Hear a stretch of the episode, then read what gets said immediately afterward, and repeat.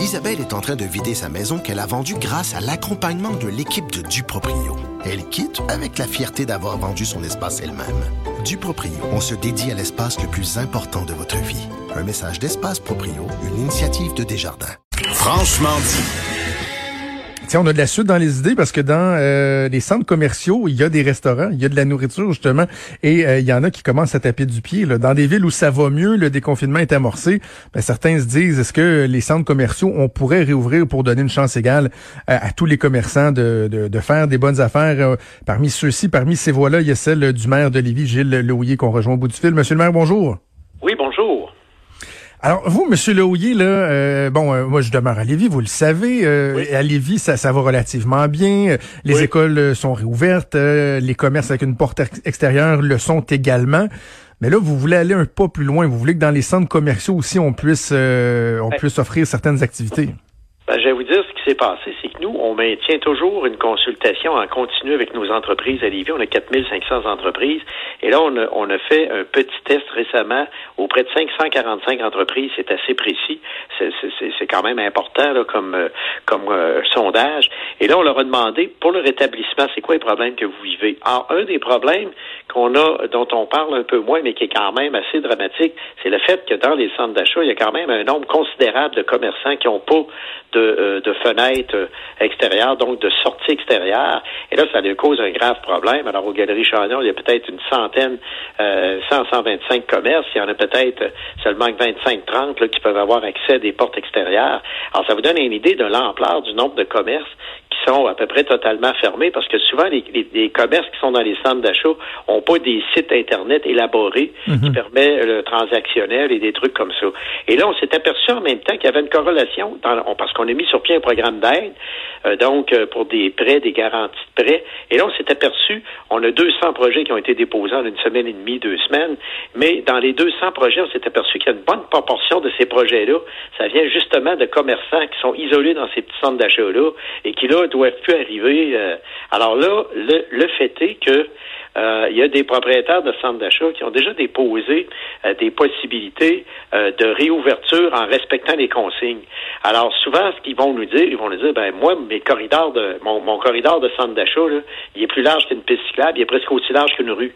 Donc, à partir de ce moment-là, ils pourraient créer des corridors où est-ce que les gens sont, sont tenus aux deux mètres et ils se rendent directement au commerce et ils en ressortent. Je sais pas si vous voyez ce que je veux dire.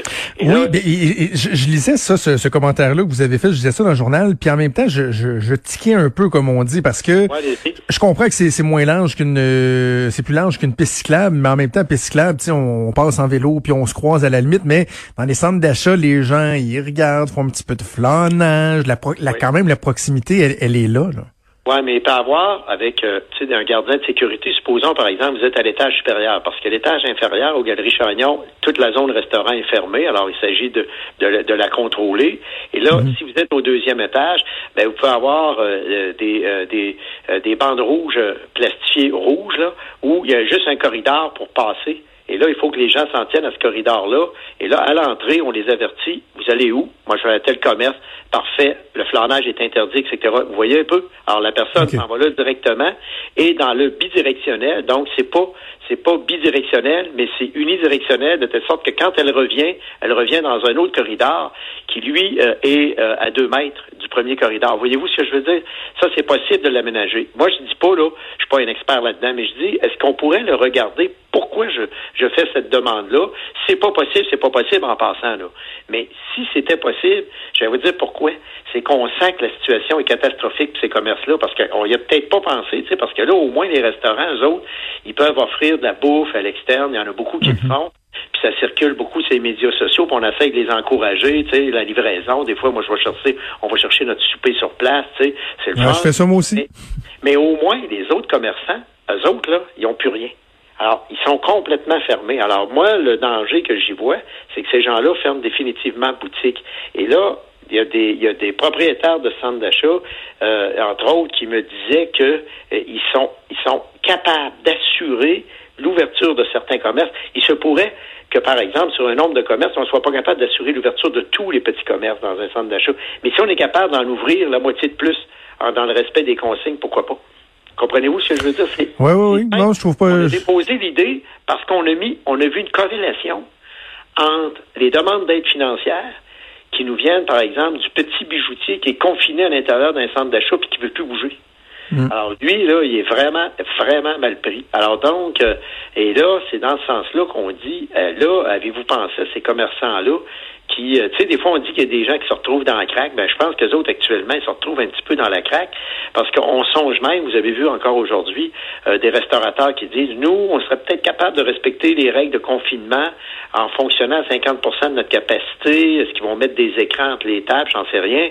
Mhm. Mais toujours est-il que il faut regarder ces possibilités-là parce que là, euh, moi, je serais pas intervenu si on m'avait dit, bon, ben, tu sais, les règles de confinement, ça va mieux, mais là, vous voyez que c'est, pas évident hein, de, de retourner à la vie normale, mais est-ce qu'on pourrait faire certains gestes? Si on me dit, après avoir étudié, euh, que non, euh, c'est pas possible, ben, écoutez, on se rendra à l'évidence. Mais il reste quand même que je suis convaincu qu'on pourra en ouvrir un certain nombre, parce qu'oubliez pas une chose, c'est que ceux qui ont accès à l'extérieur, on pourrait avoir une règle qui dit, ben, ceux qui ont accès à l'extérieur, vous ne pouvez pas rentrer par l'intérieur du centre d'achat. Vous voyez ce que je veux dire? Donc, mhm. on élimine déjà une partie de la clientèle. Il s'agirait de voir, avec la largeur des corridors qu'il y a dans les centres d'achat, est-ce qu'on pourrait, avec un corridor bien bien fait, euh, des, euh, des bandes rouges plastifiées, euh, donc, et évidemment, tu n'as pas accès aux bancs parce que souvent, il y a des aires de, il y a des aires d'arrêt. Alors, ces aires d'arrêt-là seraient complètement fermées. Au fond, on crée juste des corridors de passage des gens.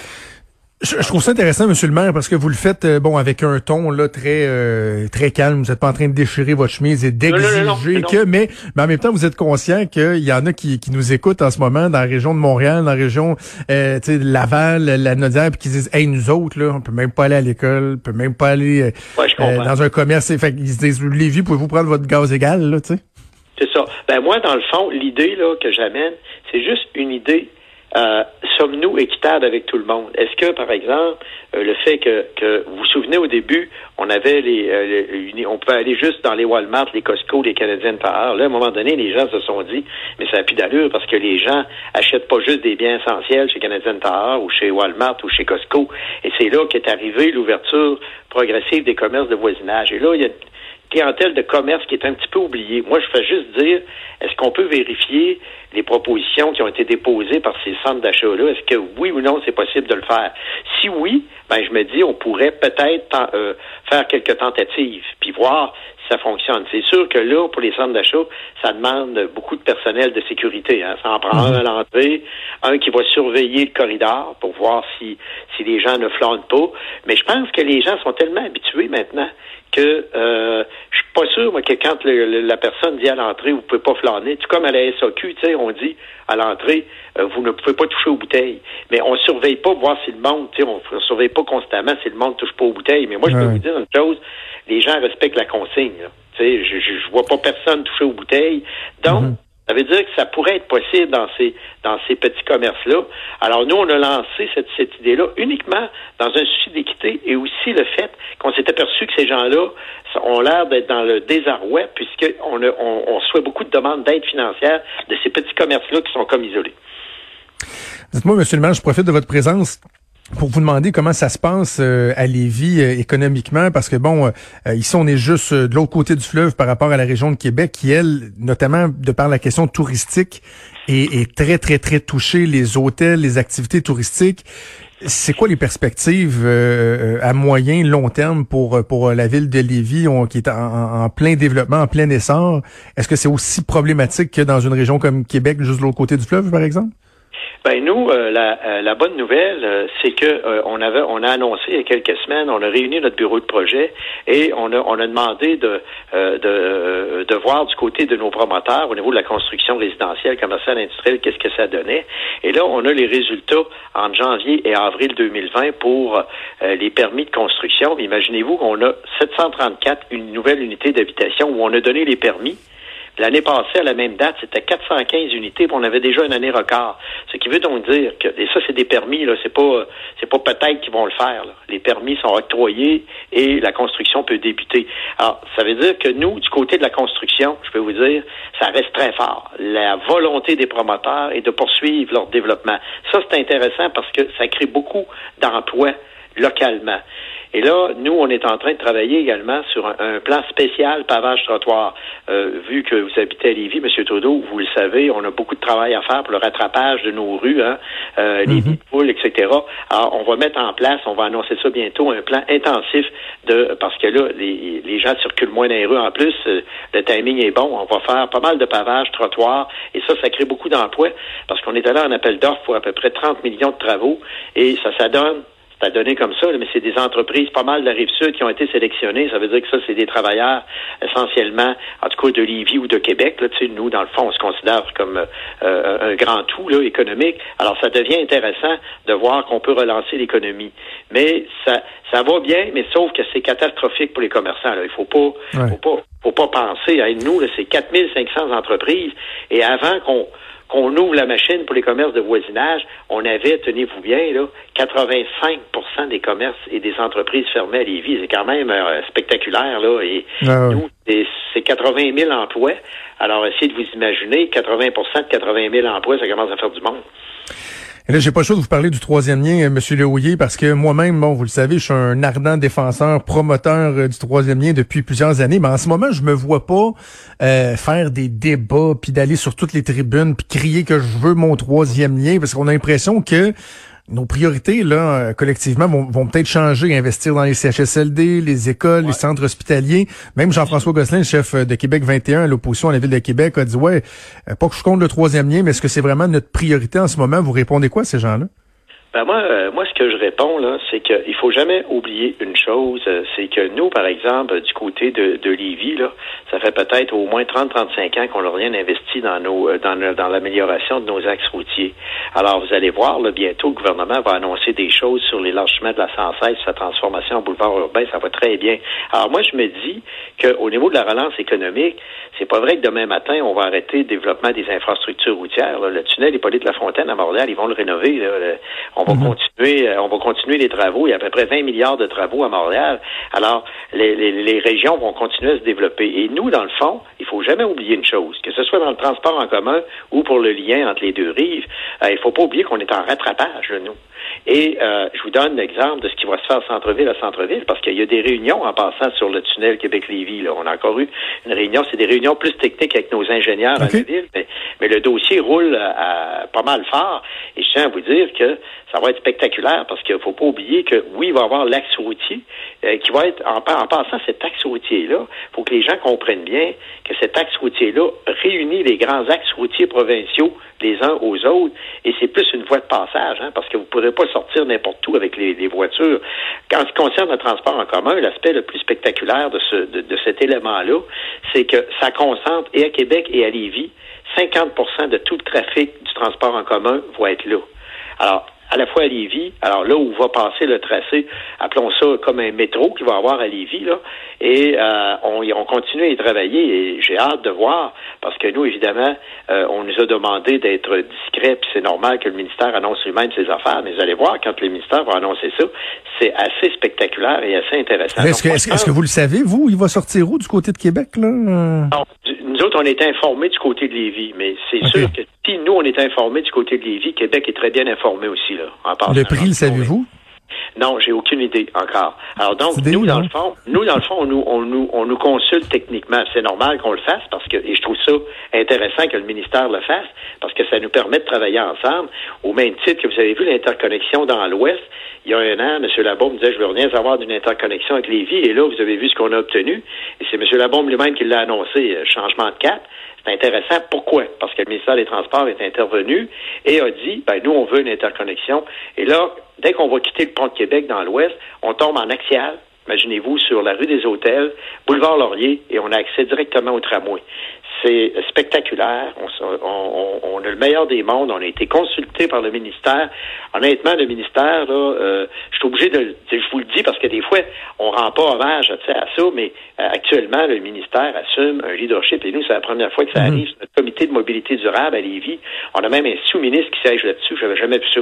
Alors, ça veut dire qu'il y a une bonne volonté. Alors, moi, je me dis, évidemment, vous avez raison, tu sais, qu'on est en période de pandémie, alors il faut faire attention euh, à ce type de projet-là, mais je pense pas qu'on doive arrêter euh, ni le tramway, ni, ni, nos, ni nos projets d'infrastructure routier, parce qu'on va avoir besoin de cette économie-là euh, donc, à la reprise, qu'on le veuille ou pas, dans toutes les crises, la crise, par exemple, de 1920, euh, vous avez vu, nous, à Lévis, euh, la terrasse de Lévis a été construite suite à une crise économique majeure où là, les, les, pouvoirs publics ont dit on va faire une terrasse à Lévis. Tu sais. Alors, c'est comme ça que ça marche, puis il va falloir que l'économie mhm. soit relancée. Donc, je pense pas qu'on arrête le plan quinquennal des infrastructures. Au, contraire, vous avez vu, le président du Conseil du Trésor vient d'annoncer qu'ils vont même accélérer les travaux dans le PQI. Alors ça, ça fait partie de la donne. En ce qui concerne les CHSLD, moi, je pense que notre, notre réflexion, et j'entendais encore M. Legault hier qui disait hum, on va peut-être regarder que ce soit public des CHSLD. Moi, je souscris à ça. Je me dis, quand des personnes ont besoin de minimum trois heures de soins par jour, on peut-tu laisser la propriété de ça, vous donner un exemple fictif, un gars de la construction euh, qui est habitué avec des marteaux ou des tournevis. Tu sais, euh, va falloir qu'on regarde ça sérieusement. Alors donc, moi, je me dis, les CHSLD, ça va être vraiment collectif. Nous, on travaille actuellement sur un beau projet de maison des aînés à Lévis, 125 unités là, dans le nouveau concept mhm. gouvernemental. Et il va falloir qu'on regarde aussi euh, comment collectivement euh, on va pouvoir, au niveau des CHSLD, jouer chacun notre rôle pour nous assurer euh, qu'on se réveille pas pendant une pandémie pour dire hey, ça n'a pas d'allure comment nos aînés étaient traités. Mais dans le fond, disons-le entre nous, là, euh, les gens le savaient pas mal. il s'agit d'avoir des fois des, parents dans des CHSLD pour voir qu'il manquait de main-d'œuvre. Tout le monde le voyait. Là. Mais là, on se rend compte qu'il va falloir agir. Mais à mon avis, ça va être une action pas mal plus collective. Ça veut dire revoir nos façons dans l'habitation. Est-ce qu'on peut réserver plus d'unités pour les aînés quand on fait de la construction? il va falloir qu'on soit imaginatif pour euh, vraiment appuyer davantage nos aînés. Puis pas juste les gouvernements en passant. Les villes, mhm. les municipalités, on va avoir un rôle à jouer là-dedans, quant à moi. Et la population aussi. La population aussi. Gilles Louillet, maire de Lévis, c'est toujours un plaisir de vous parler. Merci beaucoup. Ben, merci infiniment. Bonjour. Merci, au revoir.